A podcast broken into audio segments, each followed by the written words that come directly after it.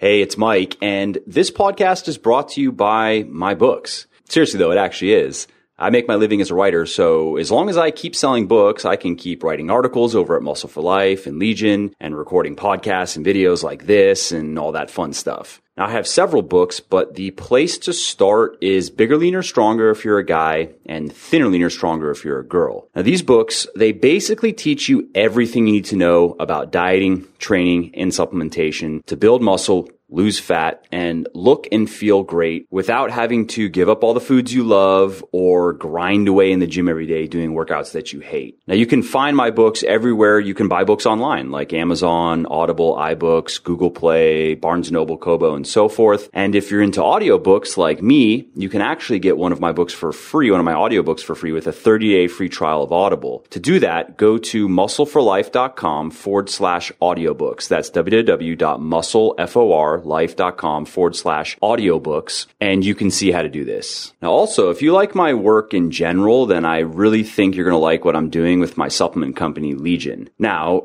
as you probably know, I'm not a fan of the supplement industry. I mean, I've wasted who knows how many thousands of dollars over the years on worthless supplements that really do nothing. And I've always had trouble finding products that I actually thought were worth buying and recommending. And, well, basically, I had been complaining about this for years, and I decided to finally do something about it and start making my own products. And not just any products, but really the exact products that I myself have always wanted. So a few of the things that make my supplements unique are, one, they're 100% naturally sweetened and flavored. Two, all ingredients are backed by peer-reviewed scientific research that you can verify for yourself, because on our website, we explain why we've chosen each ingredient, and we also cite all supporting studies, so you can go dive in and check it out for yourself. Three, all ingredients are also included at clinically effective dosages, which are the exact dosages used in the studies proving their effectiveness. This is important, of course, because while something like creatine is proven to help improve strength and help you build muscle faster,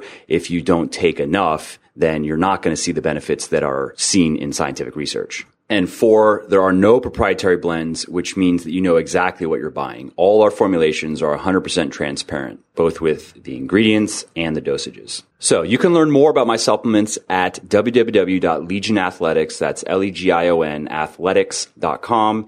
And if you like what you see and you want to buy something, use the coupon code PODCAST, PODCAST, and you'll save 10% on your order. All right, thanks again for taking the time to listen to my podcast, and let's get to the show.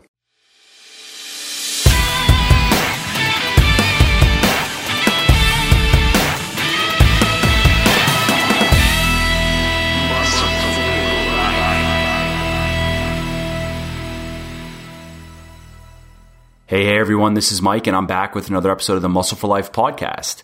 And in this episode, I interview Bret Contreras, who's a scientist, author, coach, and really one of the leaders of the evidence-based fitness movement, and an all-around pretty cool dude to boot. Now, if you've heard of Bret already, you probably know him as the glute guy that can teach you everything you need to know about building a great butt. And while that's true, that's not what I wanted to talk to him about because, well, I figured he might enjoy a change of pace. So that's why this interview is about something else altogether. In it, I chat with Bret about nutrition and exercise science and get his thoughts on all kinds of things, ranging from what makes for good and bad science to how to become more scientific in your own thinking, to his favorite researchers and labs, and how to reconcile conflicting studies and more.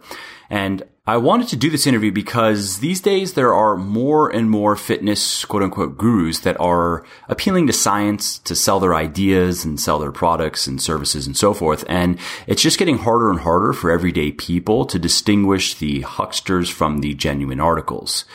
So I hope you find Bret's thoughts on these subjects insightful, and here's the interview. Bret, thanks for coming on the show. I'm excited to have you. Thanks, Mike. I'm excited as well. Yeah, no, it was great talking, before. It's fun to meet people that are like-minded. And like we were saying, it's kind of hard to come across sometimes in this space. So I'm looking forward to our conversation here.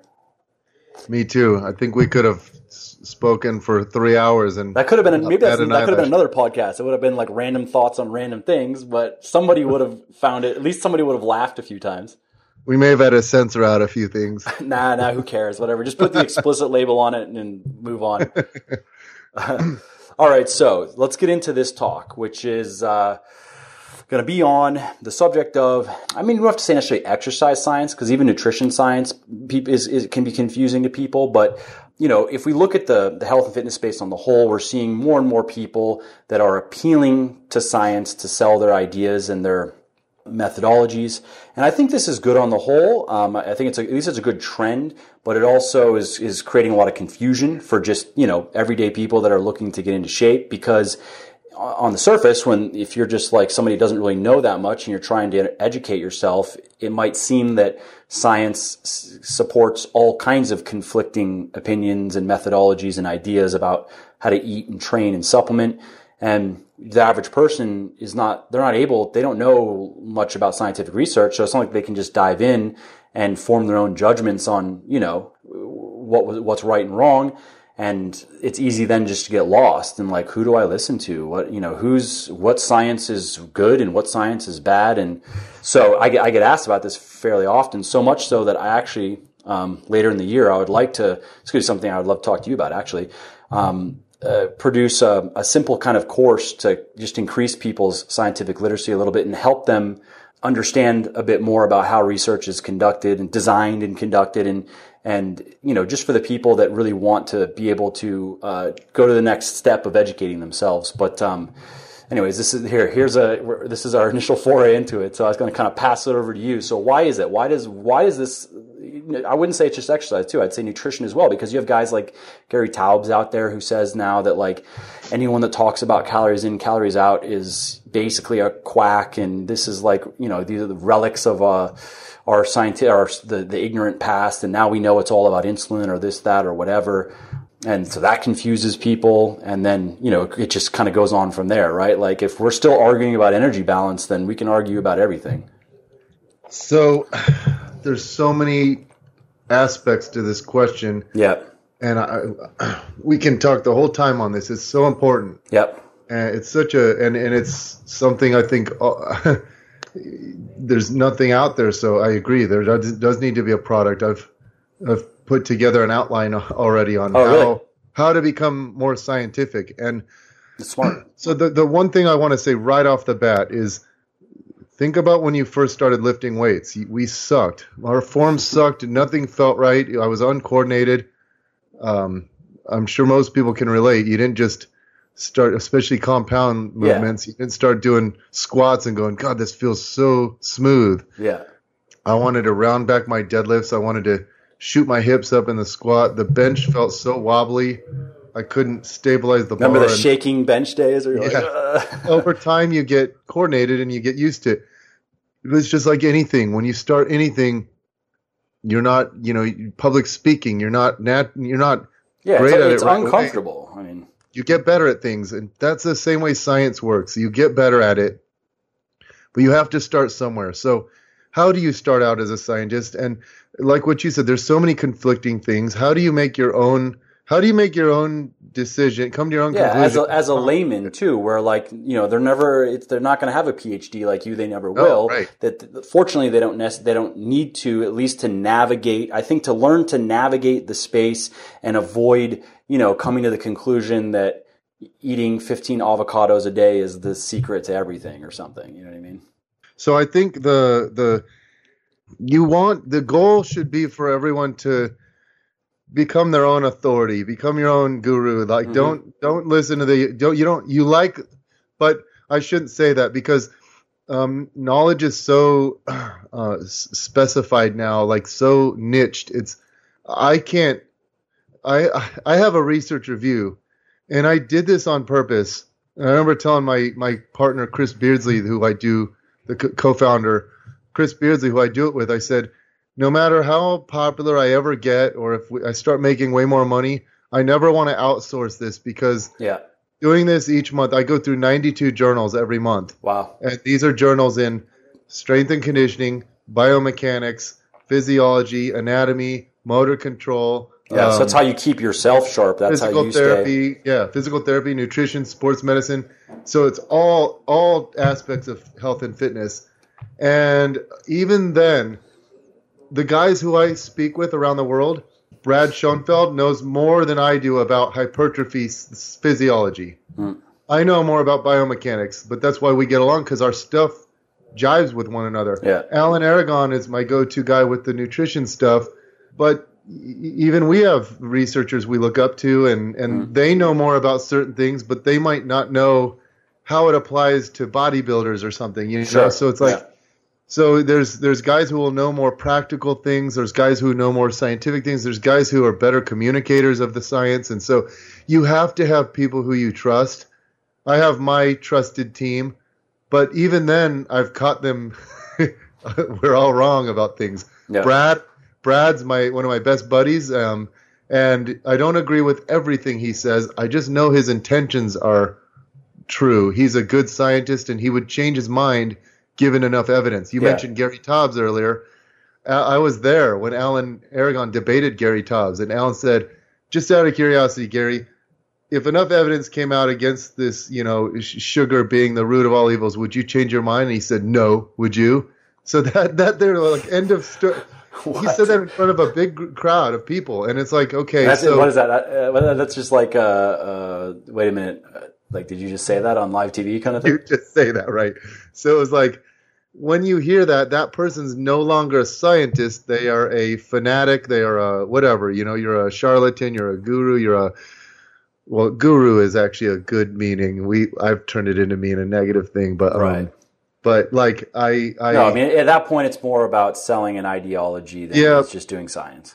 You're looking to defend your, you know, to confirm your bias. You're not looking to uncover the truth. But anyway, I mean, there's a funny quote. I don't know who I got from, but basically, like, it's if someone's like livelihood depends on not understanding something, don't expect them to ever understand it. It's just like, so when you build your, you know, as a person, especially if you're out making money and your whole brand revolves around something, that person's never abandoning that ever. Right. I mean, well, it's funny because I'm popular in the industry for my glute stuff and my hip thrust exercises, and I published research on it, but I've been asked to peer review 2 papers on hip thrust now. And I have to be very impartial, and I have to say, "Oh God, am I seeing what I want to see?" Impartial, right? So I work very hard to be impartial, and it's hard because, my popularity is based on this. What if, you know, there's some colleagues I heard of a study showing that they did heavy barbell hip thrust for 8 weeks and it didn't improve speed development, and I've been coming out with this. So I haven't seen the paper yet, but if it gets published, I have to say, okay, why is this? First of all, I did a study for my PhD thesis that showed that it did improve sprint speed. So how do we reconcile these? But ultimately, if I'm a scientist, then there's no emotions. It's just logic. It's just science. There's no how dare you researchers come across, like, publish this? It can't be true. It's thank you guys for, you know, conducting the study. Adding to the collective understanding. Yep, you added to the collective understanding, and hopefully a couple more studies come out, and then we can figure out maybe it works well for a certain population or a stage of development. Maybe it works well when you combine it with this. You know, there's so much more research that needs to be done just in that area, but. Anyway, so you want to have your trusted people, but even then, even with like Alan Aragon, I might go to him for like, you know, nutrition-related stuff like meal timing and everything. And but if I really want to form my own opinion, I have to pull up all the research and read the studies myself and scrutinize their methodology, and then, you know, read the discussions, read what the authors had to say. Talk to Alan about it, and then, you know, you might find something unique in those studies where you're like, every time they did this happened. So you might come to a slightly different conclusion. That happens a lot. Yep. And let me tell you about just the guys in strength and conditioning, just the guys who study hypertrophy science.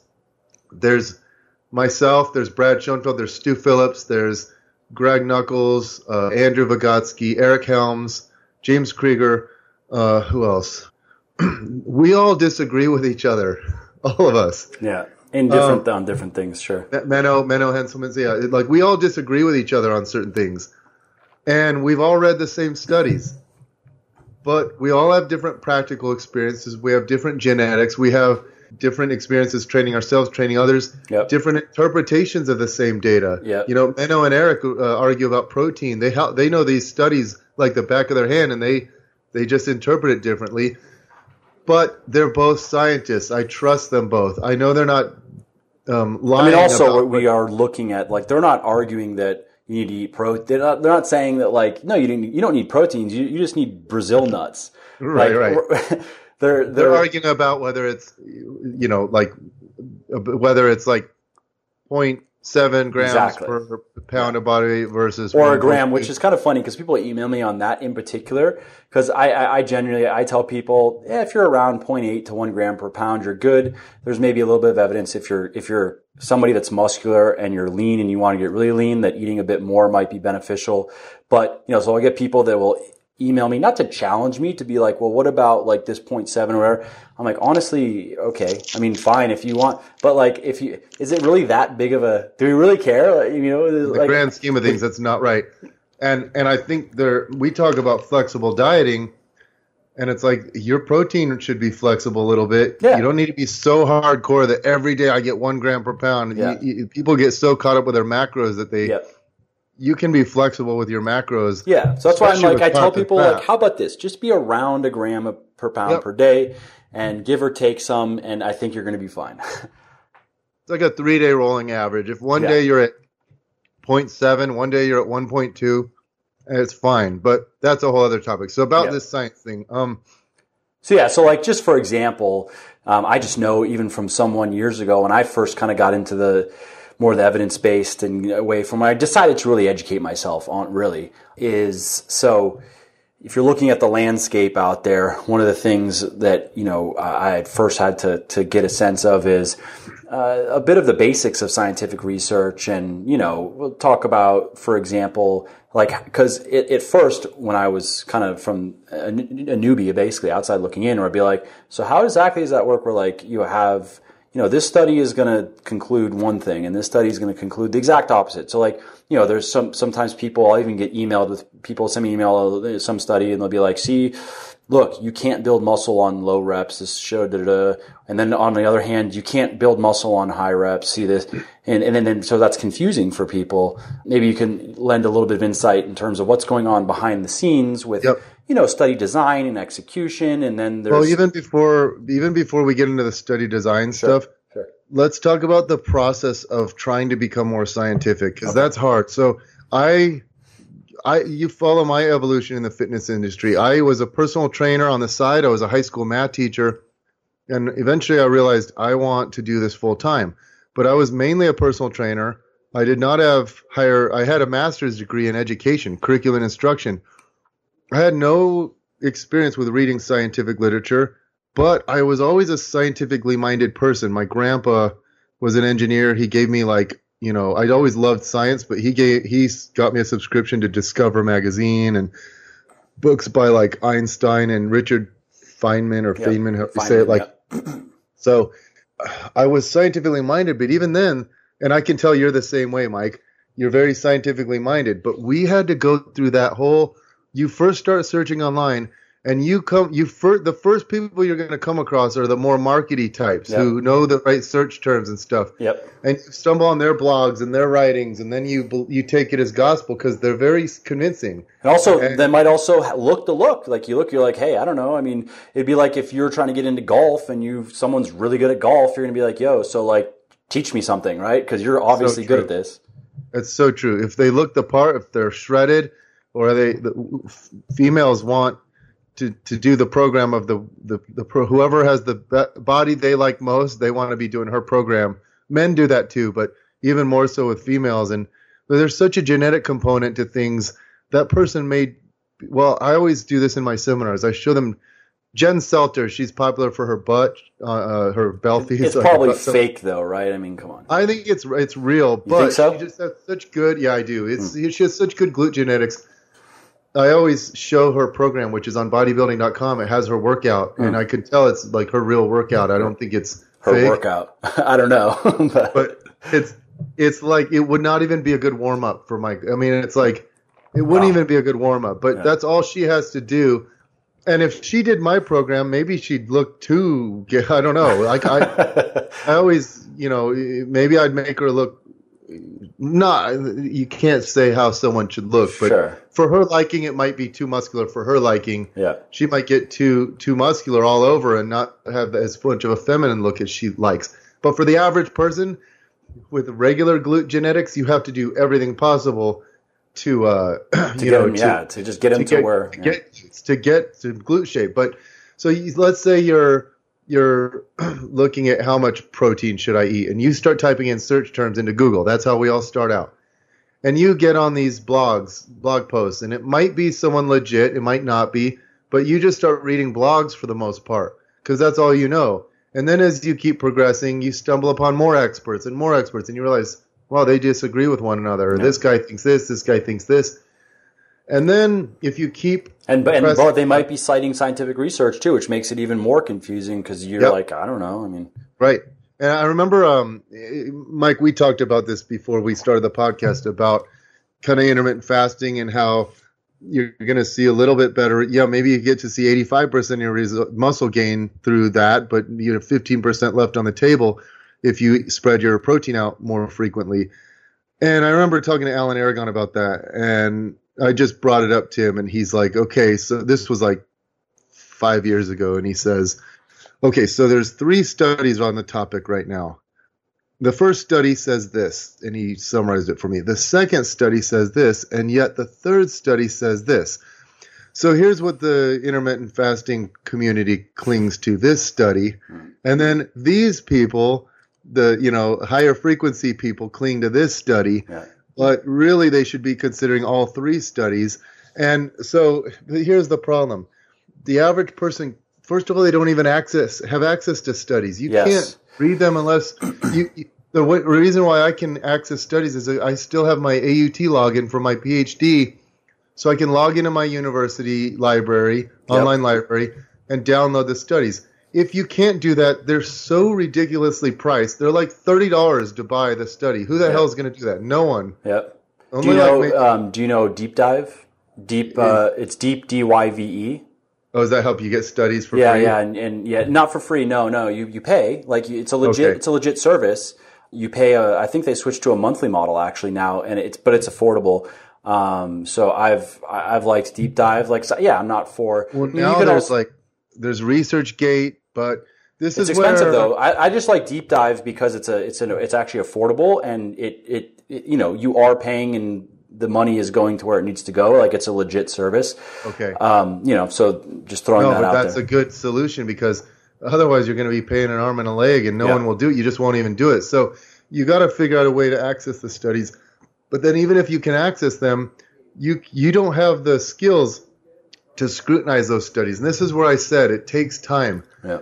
I'm really good at scrutinizing strength and conditioning training studies because I've been a personal trainer for so many years. So if I see a study that's using one training intervention versus another, and I can say, well, okay, that group's actually doing more volume than the other. That group's doing more. This isn't set up fairly. Or maybe it's, that's perfect. That's a perfect study design. Yeah. I'm not so good at critiquing, studies out of my interest, and I'm not that good at statistics. So first of all, just to read the methods, and then you read how they're going to conduct their stats, and then you read the results, and then that's another thing. Even the best statistics people, they all disagree with one another, and so the statistics in and of itself is this daunting field where you have so much to learn, and I've learned enough about certain things to form my opinion about like post hoc corrections and things like that. And I'm going, this is so stupid. Why would I do a comprehensive study measuring 10 different variables if I have to then divide alpha by 10? And now my p-value isn't 0.05, it's 0.005. It discourages good research, and you just trade the likelihood of committing a type 1 error with a type 2 error. But that's all stuff that you learn as a researcher, that probably didn't make sense to anyone listening to this. But exactly. That's what they run into, where they're like, you say that stuff, and they're like, okay. Okay, yeah, great. Now, and it made him feel horrible. But what I can tell you is in 8 years of being in fitness, right? I think I started blogging 8 years ago, but I started personal training when I was 20. So I started lifting when I was 15. So I've been lifting for 25 years. I've been personal training for 20 years. I've been becoming more scientific for 8 years. And you can, this is our field. We're going to be in it for a long time. The cool thing is it's just like with your physique. Yeah, you might not reach your dream physique ever, but you might not reach it for 5 years. But each year you look better. Yep. And each year as a scientist you get better. Yep. And I don't post a lot of my older blogs on. I'm embarrassed by them because I learn so much every year that it's like embarrassing to me. Yeah, I've gone through stuff I've written previously and just rewritten it. Honestly, like yeah. Just because, you know, certain articles were popular that they weren't, it's not like they were terrible, but there was just things where either I now have learned new things that basically I'm like, this needs to be updated, or I just think it needs more context or something. I did that with my books as well. I've gone through and revised, and I'm fine with that. Like, I'm fine to say that's like, how it should be. I've absolutely been wrong on things in the past, and I'm probably wrong on things right now, but at least I'm more right than wrong, so that's good. I think at least with the things that matter the most in terms of getting the results I want to get with people, I'm more right than wrong, and I'm continually striving to get more right. So, and you're open-minded to the fact that you're wrong about things. That's what's huge. So that's what I tell people in my seminars. I always say, like, I guarantee you I'm wrong about several things I'll tell you today. 5 years from now, I'll look back and go, oh God, that was wrong. That was wrong. We were wrong about a lot of things. And that's what the term bro science has become popular. Oh, that's bro science. Well, yeah. So picture this. I want to get jacked, and I can either, and my two options of getting jacked are go to the gym and talk to 10 or like talk to 5 jack dudes and just kind of follow what they tell me to do, or start reading about hypertrophy and like fat loss on PubMed and researching it. Yeah. I will see so much better results if I just listen to the 5 jack dudes because they can tell me all sorts of good advice. The problem is they're not scientists. And so some of the stuff they tell you will be completely wrong. And so this is what I like about like what I've learned along the way about getting in shape. It doesn't have to be as hard as we thought. Like certain things we've been wrong about. I can think of a bunch of things. Hormones. We used to say, and I was the king of this. I told every client, you got to do squat. You want big arms? Squat and deadlift, because squats and deadlifts jack up your testosterone levels, and that courses through your bloodstream and attaches to the receptors. Everything grows. Every muscle cell and everything grows. That's why big dudes who squat and deadlift, they're always jacked. That's not true at all. It gets the muscles that are worked more muscular, and it doesn't have an effect on your biceps or the muscles that are not activated during the squat. Right. We were wrong about that. We were wrong about if you want to lift, you want to get jacked, you have to lift heavy. There are now about 20 studies that show whenever it's light loads versus heavy loads, as long as they're close to failure, you see the same exact amount of muscle growth. There's about 22 studies on the topic now. We've been wrong about fasted cardio is not more beneficial than non-fasted cardio. Meal timing. We used to think you need to eat 6 to 8 meals a day to stoke the fire. We were wrong about that. Yeah. And so you can eat 3 times a day if you want, or 8 times a day if you want. I remember reading all the bodybuilders, and it was like, I'm like, God, they all eat chicken and like lean beef and tuna and like boiled steamed broccoli and right, the steamed broccoli and the veggies. And there was a bodybuilder in a gym I used to go to. His thing was tilapia and asparagus. That's what you tell everybody. That's what all you need to eat: tilapia and asparagus. And they don't. He was actually kind of insane. They don't season their foods, and they just and that all the carb sources were always like brown rice or oats or whole wheat pasta or like whole wheat or something. And it's like, God, what if you wanted like a yogurt? What if you wanted some orange juice? Like, what if you wanted, I was like, couldn't I just, and I remember thinking this way back in the day going, why couldn't I just substitute? Like, I don't always crave potatoes. I don't always crave like, sweet potatoes or whatever. Sometimes I just want to have like, I crave like sweet things. Sometimes I want fruit. Sometimes I want what if you like to drink a lot of milk? Does that, can you just decrease some of your meats and some of your carbs and substitute the milk in? And the bodybuilders back in the day, when I was like 15, would say like, no, you have to eat these foods. You have to eat clean.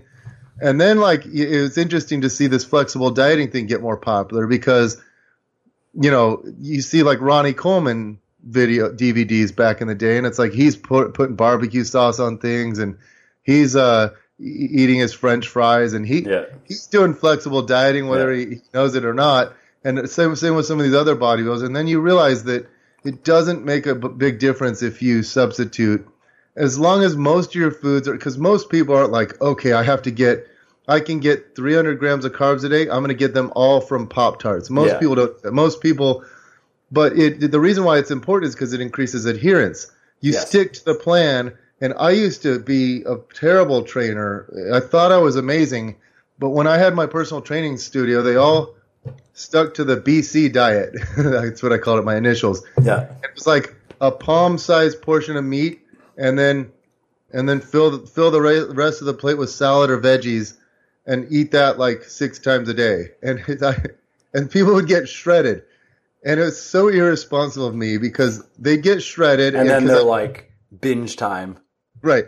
And then, month one, they lose 25 pounds and they're so psyched. Well, if they're overweight, obviously. Some people need to gain weight. And if they need to gain weight, I'd have them have a bunch of carbs. But like I gave them this rigid system that was – they'd be on the system, they'd see great results. They'd get off the system and they'd blow up. I did not teach them a sustainable system. So my dumb ego at the time, I thought, God, these people need me to see results. It's pretty pathetic. But when they're with me, they see great results. When they're not, they're not. Right. That's my dumbass fault for not teaching them a flexible system. I was feeding them a fish, not teaching them how to fish. And so I've learned a lot from those days, 12 years ago. But this is how we all evolve. We all start. If you don't look back at the stuff you were saying 5 years ago and cringe a little bit, then you're not learning enough. You're not studying enough. And so I think that applies to any area of life. I mean, I think like if you look back at your worldview and the ideas you have about pretty much everything, and if not much has changed in 5 years, or if you're not looking back going like, "Oh, that was pretty dumb," then you're not growing as an individual. I mean, sure, there are some principles and values and things that we should probably just kind of stick to and shouldn't change all that much. But maybe how we manifest them or embody them can change. But I think that applies to a lot more than just what we're talking about. But so how can someone, how do you become more scientific? How do you? So, all right. You got to learn how to use Google, PubMed, and Google Scholar to search for things and try to find the studies. If someone's mentioning a study in a blog post, type in the title of that, highlight the title, and hit search. Search on Google for it. And also, if you add file type /PDF and then put the title into Google, just throwing that out there, if it is just out there somewhere, Google will pull it up. Right, because a lot of times someone uploaded this to a forum or a server somewhere, and you can actually get the full paper. Yep. So it's nice. So then you can peruse it. You won't understand everything, but like I said, becoming a good scientist takes time. If you do this for a couple of years, you'll start to figure it out. You'll start to become a lot better at it. I don't know if you agree, I would interject and say that what really helped me is diving into the terminology and the jargon and understanding the words. Like I kind of started there. What are the words these people are using and what do they mean? So I was kind of sensitive to that. So look up words. Don't just skim over. Yeah. If you're studying biomechanics let's start with biomechanics. Make sure you understand what that word means. Right. You know what I mean? A lot of like things have acronyms. RFD. Don't just skim over that. Go back and find what does RFD mean? Rate of force to pump. What does that mean? Yep. Okay, it's the slope of the in a perfect world, we would have like there'd be 30 studies on every single thing we wondered about. Yeah. And enough to have a meta-analysis. Yep. And review papers where you're like, okay, think of a topic. It's all just tied up with a nice little bow. Right. Yeah. And we can read it and go, okay, this is pretty obvious. It's pretty clear that this is superior to this. This is what I need to be doing. But a lot of the, for research, a lot of it's what gets funded because, you know, follow the money. The people need money to conduct research. Universities need money and things like that. So the things that get funded the most are like cancer research and obesity, problems in the world that are crises. And a lot of our stuff, not having big biceps, unfortunately, right. Big biceps doesn't rank very highly. It's not the highest list on the priority. So you're not. I don't know if that's on the CDC anywhere. Right, we have a small biceps epidemic. It's a good predictor of, like, you know, all cause mortality or something. And we, you know, you but anyway, not getting laid enough, right? Right. So there's not always a lot of studies. Sometimes there are no studies, and that's what's frustrating for me. Sometimes I'll be like, okay, there has to be a study on this topic, and I search for it and I can't find it. So sometimes it's because you don't know the right terms to search for, and that's a whole skill in and of itself, is what the hell terms do I use? So, like, if you're thinking of, like, is getting a good pump good for hypertrophy? So what the hell do you type in?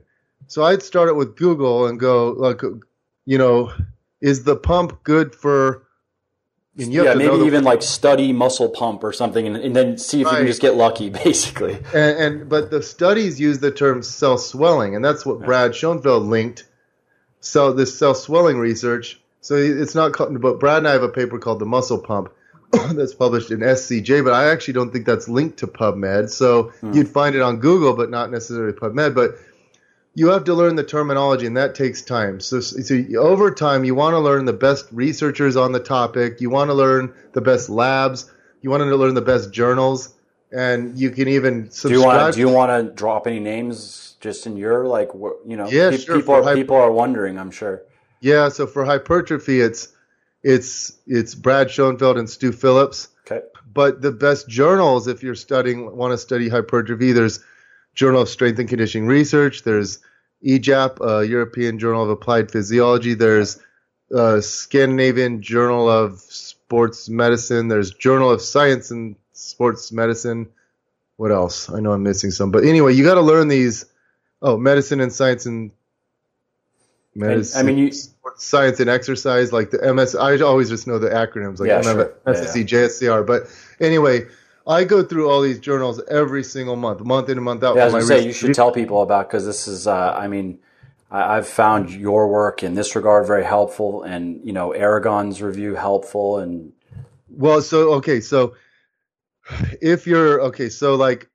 all, there's good people to follow online. Like my colleague, Chris Beardsley, he makes infographics every day of these studies. It helps make sense of them. He also has an awesome blog if you're into strength and conditioning and biomechanics. But you should be following these people on social media, because they'll Twitter. Twitter is actually really good for following scientists. I follow so many of them, and they whenever they publish a new study, they link it, and so that's important. But I think a good takeaway here is immersion. You have to immerse yourself in it. You don't want to. It's not enough to.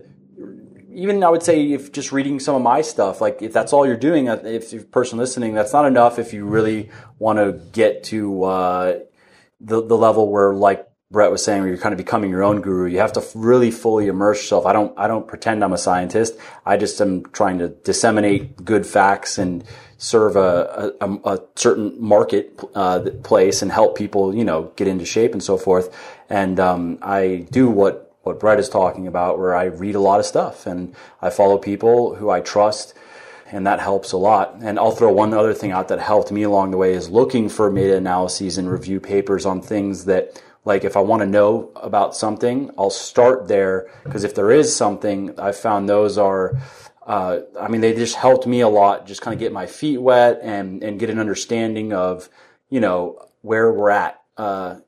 Not all, of course, some are better than others, but it just definitely helped me, because they're also written, I found, like, a bit more conversationally, and you don't need to have tremendous technical knowledge necessarily to at least understand what you're reading about. Yeah, there are some words you're going to have to clarify, but it did that you know, still helps me today. I still do that. Well, so this is where it gets a little intimidating and daunting, but it is important to know this. Okay, so let's say I wanted to let's say I wanted to say, what's better for my quads, the leg press or the squat? Okay, how would I answer that question as a researcher? Well, I could have them, I could use a force plate and show that, oh, they're pressing more, they're utilizing more force with the leg press than the squat, so that's better. I could utilize EMG and put electrodes on them and say, well, actually their vastus, lateralis, and medialis activity is actually higher in the squat than the leg press, so that's better. I could use all sorts of tools that we have in sports science. We utilize force plates, EMG, ultrasound, isokinetic dynamometers, motion capture. We have our tools of the trade, and we have our ways of answering things. But these are all mechanisms we're studying. Really, you need a training study because we can come up with all sorts of cool, nifty theories. Yep. But Richard, does it translate? That if theory does not match experiments, then it's wrong. No matter how eloquent or how logical it seems, it's wrong. So the experiments have to match. So you have to have training studies. We call them they're mechanistic studies, which are cross-sectional. These are good for like researchers because they usually you can collect all the data in a couple of weeks. But when you do a training study, which is longitudinal, now you have to have an intervention, and it's a pain in the ass because you got to train. Just to define that, meaning it's over time. It's going to take. Yeah, just so people know what you're talking about. Yeah. So you have to take like however long you make the training study. Maybe it's 8 weeks long. Yep. You got to pre-test them, train them for 8 weeks, and then post-test them. And there's so much involved in these studies, but everything has an inherent flaw with it. EMG measures the electrical activity of muscles. It doesn't exactly predict the growth. There's more things to muscle growth than just the electrical signal. And there's things that can impact the electrical signal too, especially with fatigue. Force plates, cool. That shows you ground reaction force, but it doesn't show you the muscle force, the individual muscle forces. Yep. Even with things like muscle modeling, where you use these complex models to determine things, well, that relies on assumptions made by the author. To model things, you have to make assumptions. Yep. When you do review papers, that's these authors' interpretation of the research. You might have a different. They might have biases. Yep. Even in review papers, even in meta-analysis, you have to set the guidelines as to the parameters. The parameters of what you'll accept, and it might that can be 100% biased, like you're saying. Like that could be the research. There's an agenda here, and they are going to be pre-selecting for what they want, type of thing. Now, the good thing is most researchers are in it for the right reasons. Right. Especially, I would say, I don't know if you'd agree, but in the strength and conditioning space, it seems like if we were talking something with a ton of money involved, like pharmaceutical, then maybe it's harder to know really what's going down in some cases when you have billions of dollars floating around. Absolutely. And so you do have, rumors come out of this person's a bad egg and, but there really are not most of us.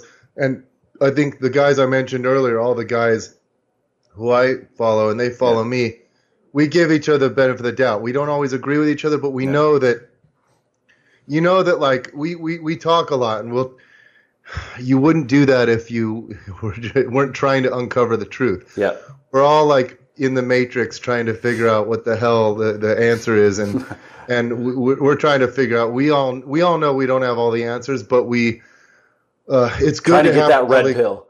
Yeah, it's good to have colleagues, and that's something that took me a lot of time. Is when I started out, I had no friends in the industry, and now I'm friends with all the top people, and I do not take that for granted. I'm so lucky to have a phone call away all these people.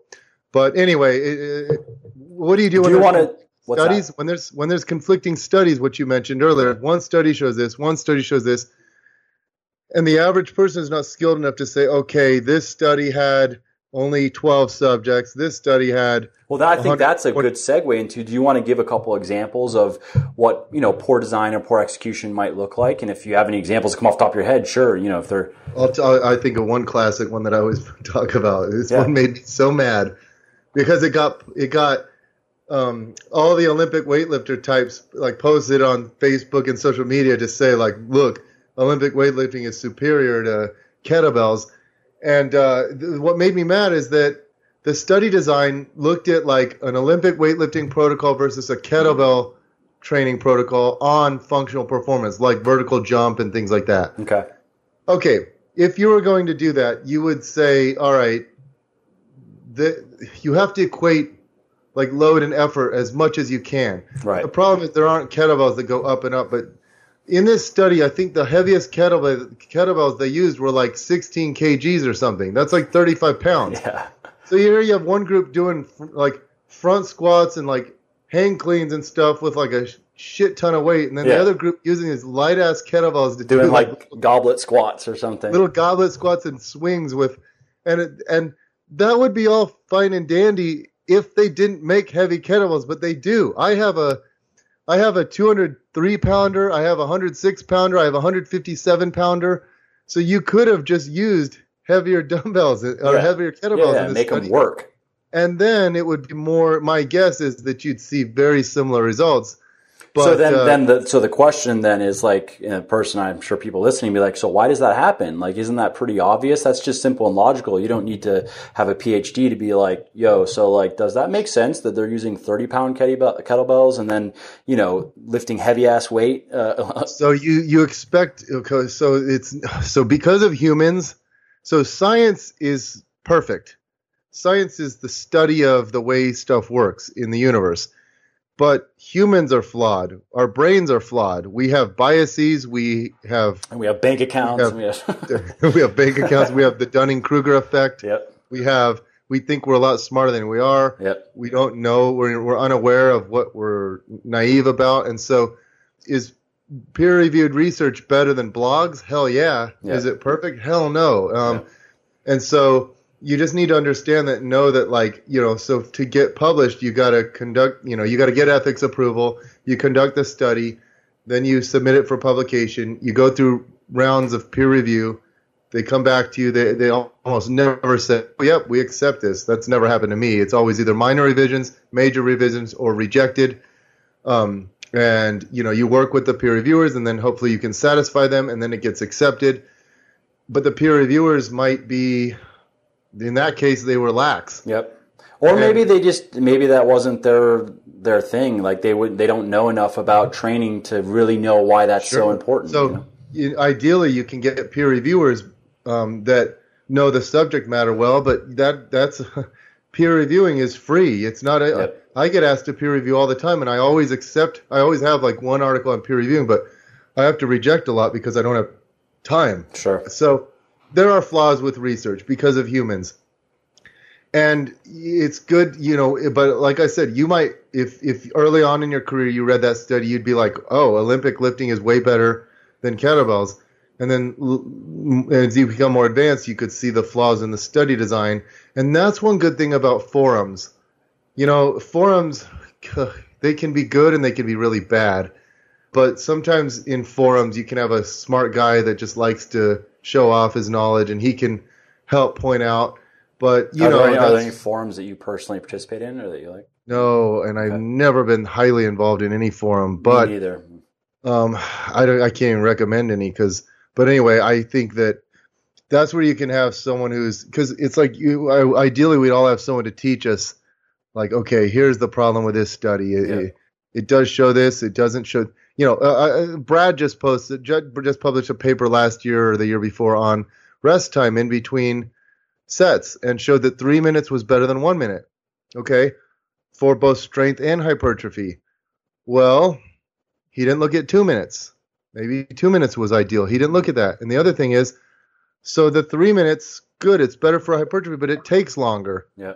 So they equated volume or they equated like number of sets, but what if you instead took a different look at it and said, in 20, I've got 30 minutes to work out. Should I be resting 3 minutes? They didn't equate like I have a 30-minute window. Yeah, they're saying you have infinite time. Who cares? Yep. Yeah. Right.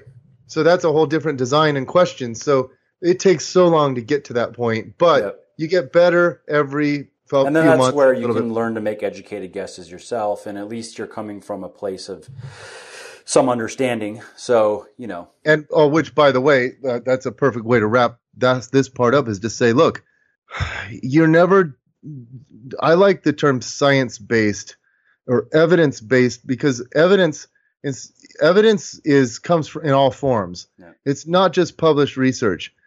I always say this: your knowledge comes in, well, your knowledge in strength and conditioning and fitness and nutrition, all that comes in three parts. It's like a pie chart, you know. One third of your knowledge is from what you've learned working with yourself, training yourself, going to the gym, lifting weights. Yeah, or people, there's things that no one can tell you that didn't work, or you know what I mean? Right. They're just trying different diets, trying supplements, and you realize that didn't work. That did nothing. I just wasted my money. And that's a third of your knowledge. But we're very unique. And actually, when you publish research, this is what you learn. Okay, this is a whole different topic. I don't want to get too so I'll address this in a minute. The other third comes from what you learned working with other people. If all you've done is work by yourself, then you just tell you're and this is my problem with people who go to non-coaches on Instagram and stuff. And will you write me a program? That person will just give you the exact program he does, and it may or may not work well for you or he or she. And they haven't worked with enough people to individualize it towards you. And I can't tell you how much different we all are, and how much I've learned just from working with so many different people. You learn so much. And when you study the research on genetics and individuality, it's crazy. I'll elaborate on in a minute. Then the final third is what you learn through reading research, attending seminars and conferences, reading blogs, reading articles.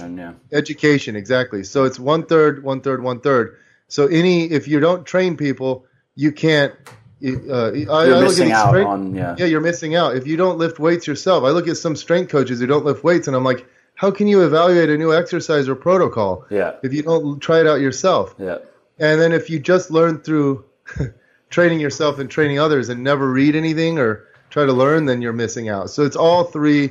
And so you never want to ignore your personal experiences. You just have to know that, you know, that's an N equals 1, or that's that N equals 1 means one person. Yeah. It's not it can be, I mean, at least it gives context, but it isn't necessarily you could have had an outlier. I mean, you could have had an outlier who would respond really well to anything, or who wouldn't respond to anything. That's why you need ample sample size to wash out the effects of, of individuality. But speaking of individuality, when you actually publish data, when you actually conduct experiments, it's really cool, because you can see, like, I've conducted so many EMG experiments on my clients, probably 30 different clients at least. And I can tell you that, you know, some people, their glutes activate more when they go heavier and heavier in the hip thrust. Some people do not. Some people top out at 50% of 1 rep max and their glutes don't activate more. But they can do way more reps with lighter loads, so I'd be stupid to give those people heavy hip thrusts. Some people use their glutes well during the some people get more glute activation in a light goblet squat compared to heavy back squat. Same with kettlebell deadlifts versus conventional deadlifts. Other people not. Some people don't use their glutes to lock out the deadlift very much. Some people do, and you look at their form and it looks pretty good. Some people get a lot of glute activity versus abduction exercises. And other people not. And so what I do is I'll test these people with their muscle activity, and then I'll write them a program based on what works best for them. And then I see amazing results with my clients this way. But the problem is there's no place giving, you know, extensive EMG testing where you can go in, hook your muscles up to electrodes, and do a bunch of different exercises and say, this is what works best for me. So how do you make judgments? Well, you use the research, but you also just pay attention while you're lifting. You know, people are usually right when they say, I feel my muscles working more when I do it this way compared to this way, or I like this technique. And I've read all the bodybuilders back in the day. I loved reading what because it gave me new things to try, but I didn't always like it more. It just, you try enough things and you learn, I like this technique. You know, I never liked wide grip seated rows. I don't feel this at all. Some people love them. But it's very arrogant to think, oh, because I don't like them, no one else will. That's why you work with people, and you get this large toolbox as a personal trainer when you work with a ton of people. And I can always find a great program for someone. I can help them arrive at it because of my toolbox Because you've been there when they say, yeah, that doesn't work for me. You understand that. And you're like, okay, if that one doesn't work for you, especially if you understand biomechanics like you do, you can be like, all right, cool. Then why don't we try this and see if that makes sense. But we're talking strength and conditioning. It's the same way with nutrition. It's the same way with so my buddy James Krieger and I wrote an article on individual differences, and it's crazy. Things you don't think about. But, real quick, when you publish the data, you see this whole range of responses, and if you plot them, you see this guy, whether it's EMG or strength gains or muscle size gains, this person gained 20% increased hypertrophy. This person lost 3%. He worked out for 8 weeks and lost 3% of his muscle mass. How did that happen? and everything in the middle. It's like mysteries. You have the mean, but then you have the range, the max and the minimum, the extremes. And so you see, like, if I would have given this person this, and so then you can think of your clients and go, okay, like, I know that I've looked at Brad Schoenfeld and James Krieger's meta-analyses on volume, on frequency, on all these things, but I have my client that seems to get a lot of muscle damage. She doesn't recover fast. Mm-hmm. If I give her too much, I run her into the ground. Yep. I have to train her with less volume and less frequency. Yep. But I've come across a lot of people like that, probably honestly because a lot of my crowd are, I would say, mid-20s, 30s, and above. So I've seen that with people, not so much in their 20s, but definitely with people even my age, I'm 32, and then people in their 40s that, theoretically it might be better if they were to get a bit more weekly volume or even up the intensity, but the recovery is just not there. So research gives you a good starting point, but only you can determine what works best for you. And things that people don't think about, okay, you want to start doing HIIT training, high intensity interval training. Does it make you hungrier? Does it affect your sleep? Yep. Does it then make you less motivated during your strength workout? How do the, does it affect your NEAT? Are you sluggish the rest of the day? Yep. All these things matter. It's not just this black or white, well, the research says this. I want to know what happens when you start doing high intensity interval training. If it doesn't impact your sleep and it blunts your appetite, and it tends to get you supercharged the next day. Yeah, and you don't mind it. You're willing to do it. Yeah, and it's not that grueling for you. Then great. But if it, for me, it interferes with my sleep. It just puts too much stress on your body. I get hungry as hell, and it's hard because I'm going, you can give me a macro plan, and I won't stick to it because I have trouble sleeping, and then finally I'm like, my stomach's growling in the middle of the night. What are you going to do? I realize sleep is actually more important than hitting my macros. I'm going to eat. I'm going to raid the fridge so I can freaking sleep. Yeah. And so you have to consider all these different things, and everyone's different. And that's science is perfect. It's the study of the universe and the way things work. This is published research is one component to science. The scientific method is a component of science. So never blame science itself. You can blame humans, and you can blame, but it's an evolving process, and we all should very much care about science. We all should strive to be scientific because not only will you see better results, you'll also save a lot of money, not falling for gimmicks. Yep, and that's a big part of what I just that's part of my story essentially is, and why I even got to this was when I originally wrote the first book that I wrote was basically that, like, God, I could have saved so much time and money and just frustration if I would have just known like 10 things. And so I'm going to put those 10 things in a book and try to make them really easy to understand. And that's there. That was the beginning, was like, here's me writing a book for old, past me, whatever, it's 8 years ago. This is what I wish I would have been. I wish someone would have given me this book because it would have been much. I would be much further ahead than I am now. You know what I mean? So anyway, I think this is a good ending point for we've hit this topic really well, and then maybe down the road you can have me on and we can discuss other topics. But I'm really glad we addressed this because it's such a critical topic. And no one talks about it enough, Yeah, absolutely. You know what? Also, what might make an interesting follow-up discussion is just because you stay on top of the research in the way that you do. It might be cool if there were enough material to fill a podcast of. So we have the basics of fat loss and muscle and strength building, you know, at least we have those puzzle pieces on the board and we see how they kind of fit together, what the variables are. It's taped to one degree or another. I think if we're using the puzzle analogy, it's probably this puzzle. We just don't know how far it goes and we don't know what the whole picture is, and it's going to continue for the rest of our lives. But at least we've come to, I think, a good basic understanding, you know, and now we're looking at as things, just like you were saying earlier with the protein, like, okay, we can all agree that eating a relatively high protein diet is conducive to muscle building and strength gain. Cool. And now we're talking about optimizing. So how frequently, how much, what types of protein, and so forth. So maybe we could have a discussion on some of the more interesting research that has come out recently and what's on the horizon, and kind of like, it's almost just what's got your attention. You know what I mean?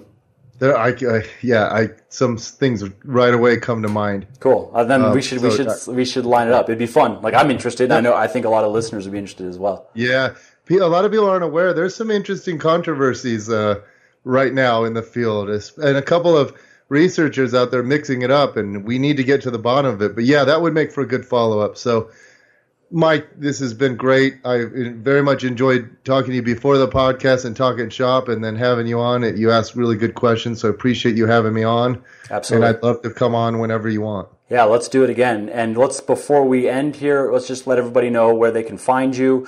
And if you have any particular products or services that you think they should know about in particular. So the name is Bret Contreras. If you don't remember my name, Bret Contreras, you can type in the glute guy. Yep. I'm big on glutes. And this is actually why I didn't want to have you on to talk glutes, because I was like, dude, I want him to, like, I want to do just for his sake. Let's talk about something else. Right. Thank you. Yeah, every podcast is just all glutes the whole time. So that's I actually thought that would get your attention. Place. Like, oh, someone that actually wants to talk about something other than glutes. Yeah, no, this was good. And I love talking about other things. But if you type in the glute guy or Bret Contreras, you get my blog. And from my blog, you can find all my social media channels. I'm on Twitter. I'm on Instagram. I'm on Facebook. I'm on YouTube. And I have a blog.